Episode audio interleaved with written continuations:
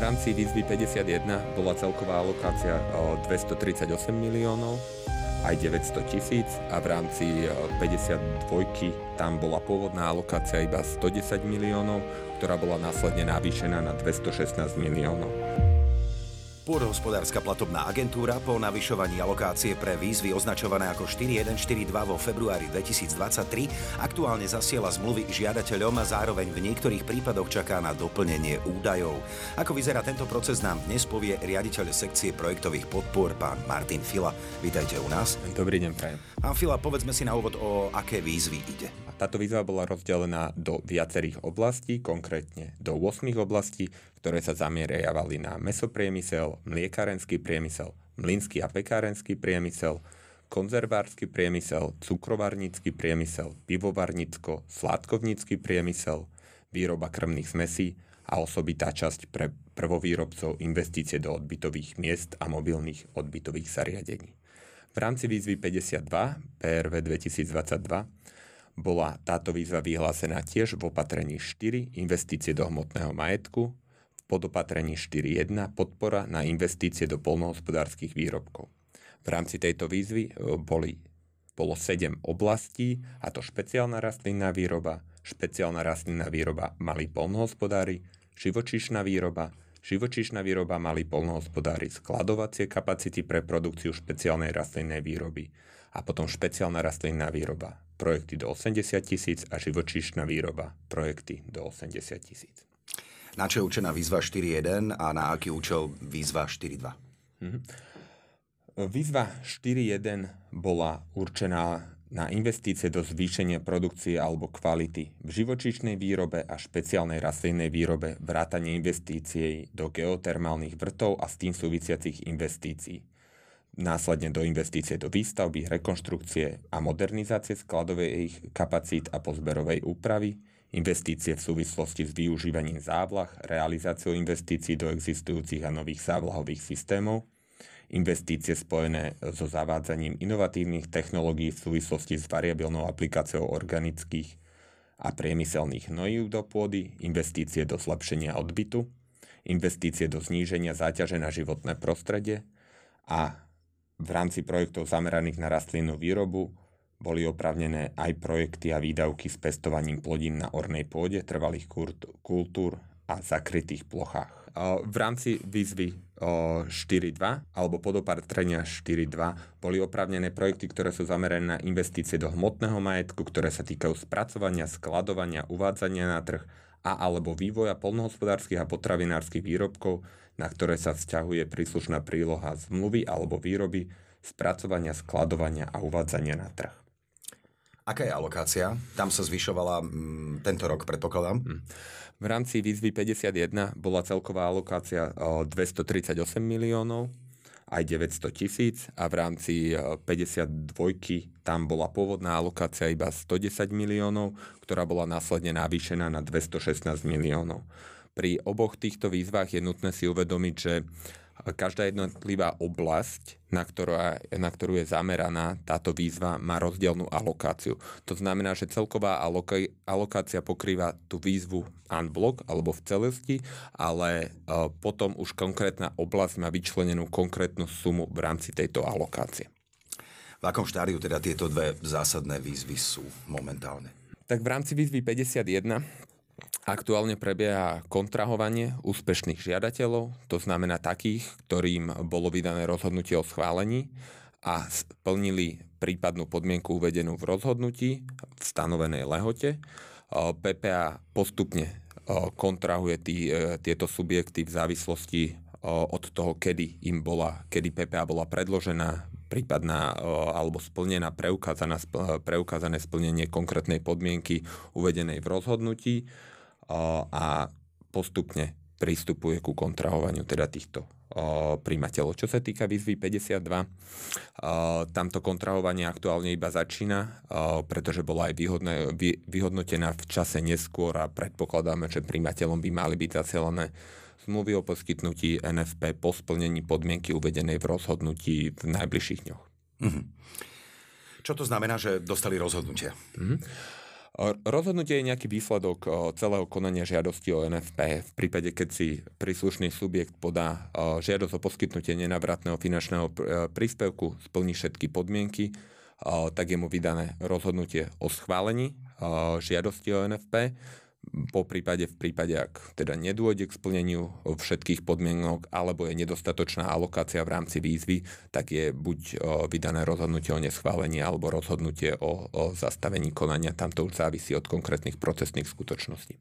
Čiže toto nie je zmluva, tá príde nárada až po splnení podmienok z rozhodnutia, o ktorom sme hovorili?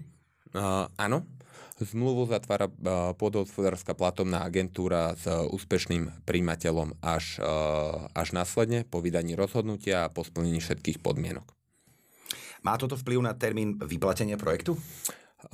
Termín uzatvorenia zmluvy môže mať vplyv na vyplatenie celého projektu, ale táto skutočnosť je závislá predovšetkým od príjimateľa. To znamená, že čím skôr si príjimateľ splní podmienku uvedenú v rozhodnutí, tým skôr bude zaslaná zo strany podhospodárskej platobnej agentúry zmluva a tým pádom až po uzatvorení zmluvy je možné podať žiadosť o platbu a tým pádom môže dôjsť aj k vyplateniu projektu. Čo ale v prípade, že žiadateľ na požiadavku o doplnenie údajov nereaguje? V prípade, ak žiadateľ nereaguje na požiadavku alebo na podmienku, ktorá je uvedená v rozhodnutí, tak nedôjde ku zatvoreniu zmluvy. Tá podmienka je, je nevyhnutné, aby príjimateľ splnil podmienku uvedenú v rozhodnutí v prípade, ak má záujem realizovať projekt a prostredníctvom zmluvy o poskytnutí nenávratného finančného prostriedku. Ak nedôjde k preukázaniu tejto podmienky, k zatvoreniu zmluvy v zmysle platných právnych predpisov nedôjde. Aké najčastejšie nedostatky ste zistili? V rámci konania o žiadosti o, o poskytnutí nenavratného finančného pros, e, príspevku tam celkom variuje to množstvo pochybení alebo množstvo dôvodov, prečo nedošlo ku schváleniu žiadosti. V prvom rade je tam nejaká absencia splnenia podmienok poskytnutia príspevku alebo nedoloženia konkrétnej prílohy zo strany príjmateľa. To znamená, že v princípe tento problém môže byť odstrániteľný nejakým včasným konaním zo strany príjmateľa, predložením všetkých príloh, na ktoré ich ho pôdohospodárska platomná agentúra vyzvala. Povedzme si ešte, čo bolo nové v týchto výzvach oproti minulosti. Zásadnou novinkou v rámci výzvy 52 je aplikácia tzv. katalógu. Tento katalóg je súhrn nejakých častejších alebo najčastejších vecí, alebo môže tam byť aj časti nehnuteľnosti, ktoré sú v rámci, alebo ktoré môžu byť v rámci tejto výzvy financované. Každá jednotlivá položka, keď si zoberieme naozaj niečo najjednoduchšie, tak napríklad ten traktor s konkrétnym výkonom a s konkrétnymi inými špecifikáciami je ohodnotený v rámci katalógu na, určité, na určitú sumu, čo je maximálne nenávratný finančný príspevok, ktorý môže byť príjimateľovi poskytnutý. Na túto sumu neposkytne PPA žiadne finančné prostriedky, ale podstatnou výhodou je, že nemusí realizovať obstarávanie príjimateľ, to znamená, že celý ten proces v prípade postupu cez katalóg sa urýchli, pretože tam nie je nejaký ďalší proces vo vnútri PPA a ani na strane príjimateľa alebo to obstarávanie musel zrealizovať on a tým pádom e, ten e, proces alebo tá cesta k e, následnému vyplateniu žiadosti o platbu je rýchlejšia. Podali sa, podarí sa rozdeliť celú alokáciu?